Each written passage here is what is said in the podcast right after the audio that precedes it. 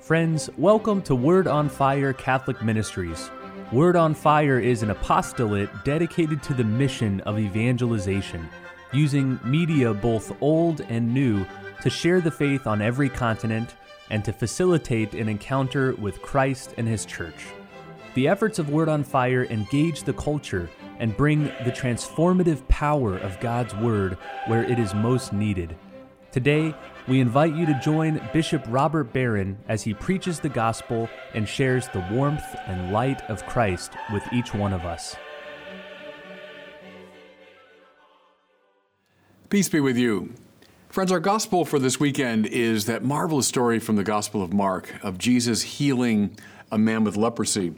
But to get the visceral power of the story, we have to follow the church's recommendation and read this gospel in the light of our first reading, which is from the book of Leviticus.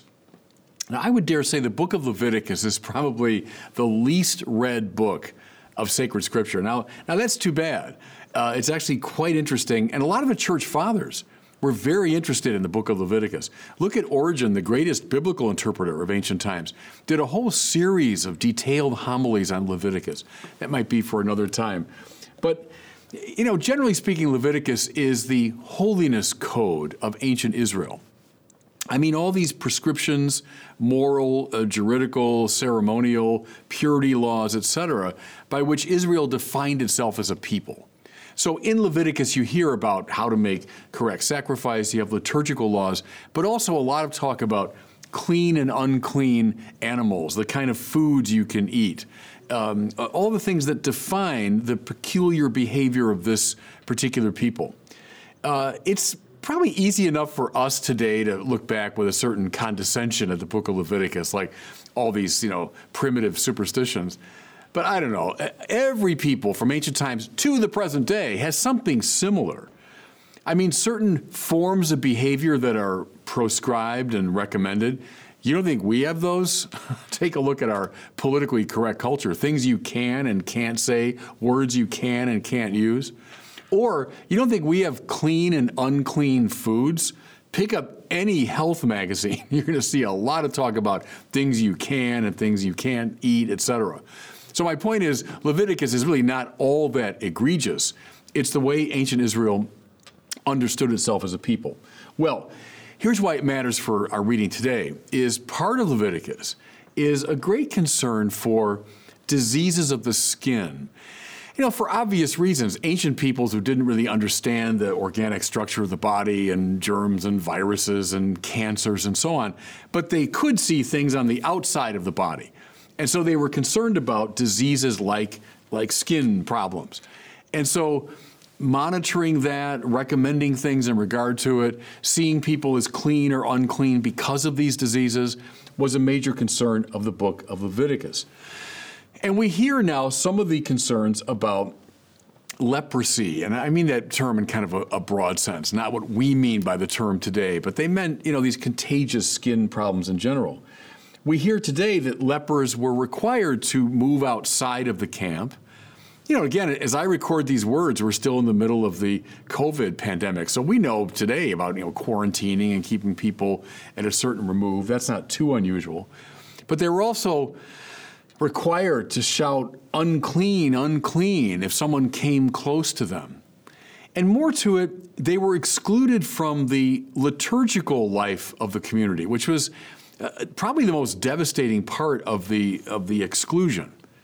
They were outside of the community and the community's worship of God. And if I can press it, it was probably seen by ancient Israel as to some degree a curse from God. So, all of that around leprosy, all that coming up out of the book of Leviticus, is the background for our story today. And why people seeing this, those who actually witnessed Jesus healing the leper, and those hearing the story, would have been so impressed by it. It would have struck them as very strange. So listen as the account begins. A leper came to Jesus and kneeling down begged him and said, If you wish, you can make me clean.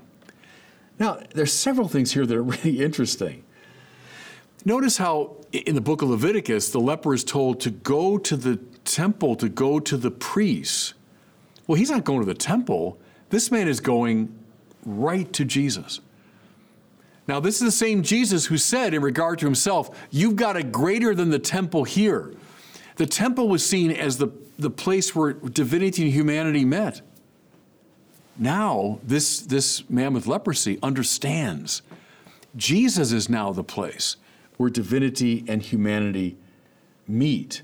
He is now holy ground, He is now the sacred space. Moreover, watch how this man appeals directly to the will of Jesus.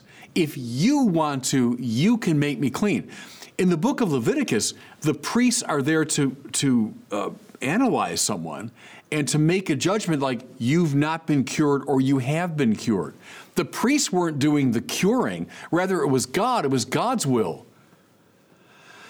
So, this man, clearly acknowledging that Jesus has the authority and the power to cleanse him. Please don't believe people that say the divinity of Jesus is not emphasized in Matthew, Mark, and Luke. You know, some people, this is true when I was going through school, there was a tendency to say, sure, in the Gospel of John, the divinity of Jesus is, declared, but not in the synoptic Gospels. Nonsense. Nonsense. Once we know how to read those synoptic Gospels correctly, and this is one example among many, we see the divinity of Jesus clearly emphasized. Lord, if you will it, your will and the divine will are coming together. Extraordinary statement. It would have taken the breath away of those who heard this exchange or read about it. Further, by coming into direct contact with Jesus, not keeping his distance, not shouting unclean, unclean, right, which he was he was ordered to do by the book of Leviticus, this man was committing a rather outrageous faux pas. He was putting Jesus in danger of contamination. That's why a leper was meant to keep his distance. But this man comes right up to the Lord, kneels down, and asks him. Well, now make a little transposition here, everybody, from the physical order to the spiritual order. I think a lot of us feel just this way in regard to Jesus.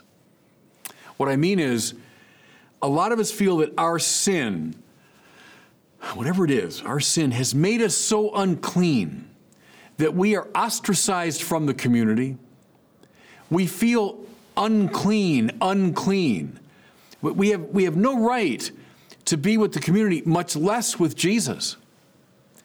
Can we see in this, this man, in this, in this beautiful example, can we see in this man the correct spiritual attitude? He's not going to make Jesus unclean. I mean, he, he intuits that. Again, he's not dealing with just an ordinary human being. He's dealing with the one who is God. So he knows uh, my, my leprosy isn't going to make him unclean. In fact, my contact with him is going to make me clean. See, everybody, fellow sinners, listen to me. This is the attitude we all should have vis a vis the Lord Jesus. We're not going to make him unclean by our sin.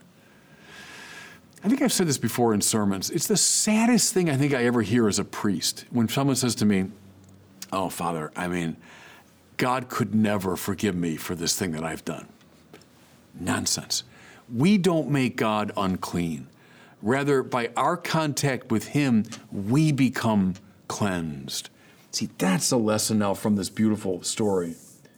We're meant to approach Jesus with the same confidence that this man shows.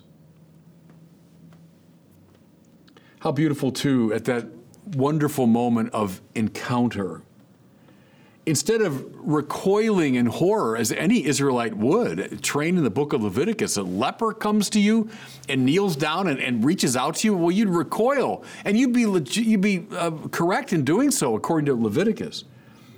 But Jesus doesn't recoil. What does he say? Move with pity he stretched out his hand and touched him. See, and now we're going to miss that. We'll say, oh, yeah, sure, Jesus.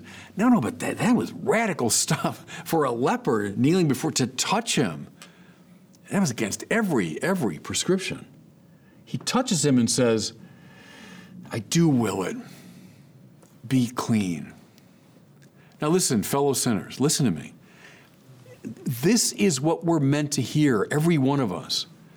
Lord, if you want to, you can make me clean. Now, read it physically. There's a dimension of that in the church's life. We pray for physical healing. But read it maybe more fundamentally at the spiritual level. We all come to the Lord with our sins. Lord, if you want to, you can make me clean. Well, of course I want to.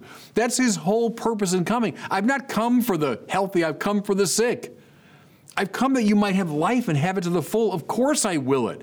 And may I say now, this is the church at its best. Now, church is full of flawed people, God knows. But at its best, the church embodies precisely this outreach of the Lord Jesus. This is the sacramental life of the church. It's the church's way of saying, Of course I will it. When someone comes for baptism, someone comes for reconciliation, someone comes for the Eucharist, someone comes for confirmation, someone comes for the anointing of the sick. The, the, church is the voice of Jesus saying, Of course I will it. Be made clean. Beautiful. Don't be afraid of that. Don't, don't say, I'm unclean, unclean, I'm unworthy. No, no. You're not going to make Jesus uh, unclean. Rather, he's going to make you clean by this contact. And then finally, look how, how beautifully this little passage is, is crafted. And this is a typical rhythm in the Gospels. Look how it ends.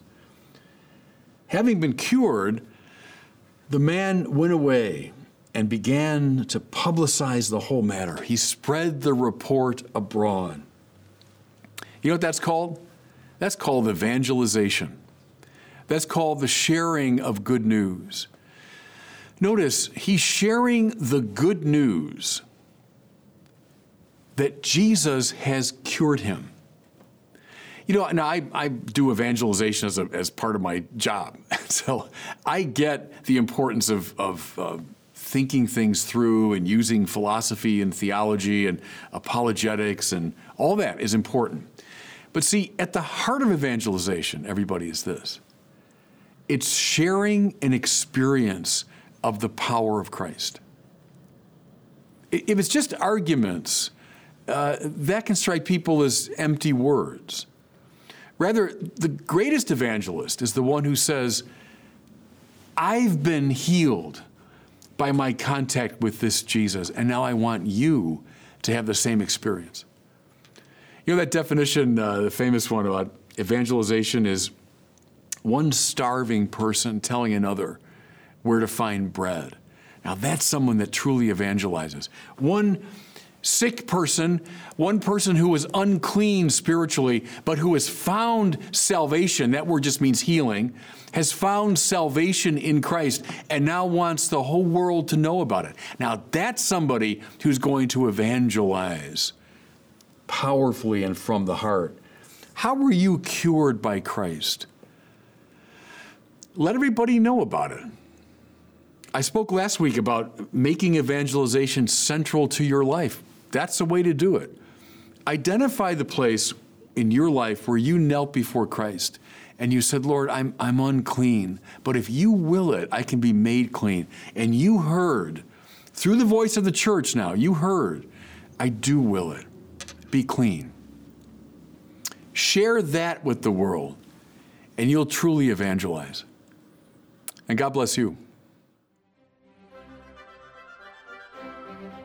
Thank you for listening to this week's homily from Bishop Robert Barron. For more resources from Bishop Barron, please visit wordonfire.org.